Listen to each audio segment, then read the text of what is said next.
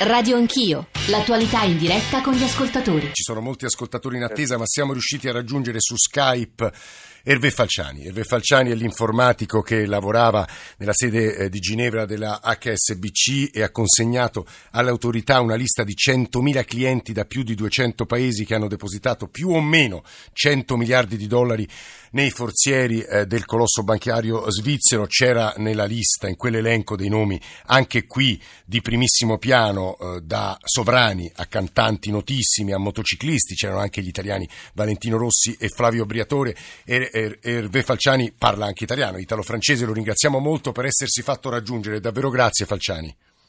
Grazie a voi, è un piacere. È sorpreso eh, dei documenti che sono stati resi, dei Panama Papers, o immaginava anche dopo che le sue denunce e gli esiti delle sue denunce che quelle pessime pratiche continuassero, Falciani? Ci, c'erano già eh, tante evidenze su, su Mossack Fonseca e Basta solo osservare che la banca che tiene più conti eh, con, gestito con, da, da, da, impresa creata da Mossack Fonseca sì. e HSBC. E HSBC. Eh. Dunque, diciamo che più di tutto è la storia di 14.000 intermediari che sono dietro di Mossack Fonseca e anche la storia del KYC, Know Your Customers, eh, perché tutti quegli intermediari fanno che alla fine, come lo ha dichiarato già Mossack Fonseca, non si sa eh, e loro non sanno chi è dietro. E quello eh, tante volte è vero per tutti gli intermediari. Tutti mettono la responsabilità di sapere chi è dietro della società se da un altro, da un'altra parte.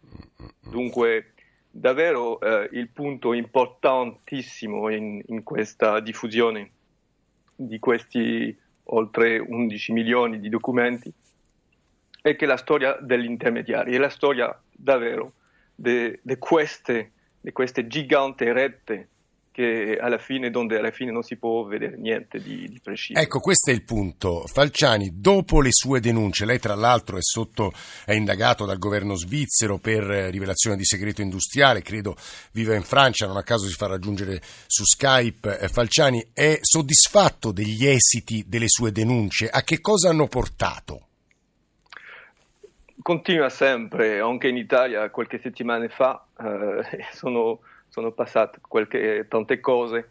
Diciamo che più importante anche a livello di, di quello che succede è che poco a poco la gente prima può vedere che non è difficile eh, evadere o evitare, e non parlo della, della, della, vita di tutti i giorni, certo, parlo degli imprenditori, sì. che è molto facile, eh, ci sono industrie che permettono quello. Evidentemente sono stato condannato e all'unica cosa che è spionaggio economico. Sì. Perché rivelando come funziona questa, questa industria, è l'industria che, che dunque oggi diviene un, un, un conoscimento eh, più esteso, più, più, naturale e per quello eh, lo vedo molto positivo. Mm.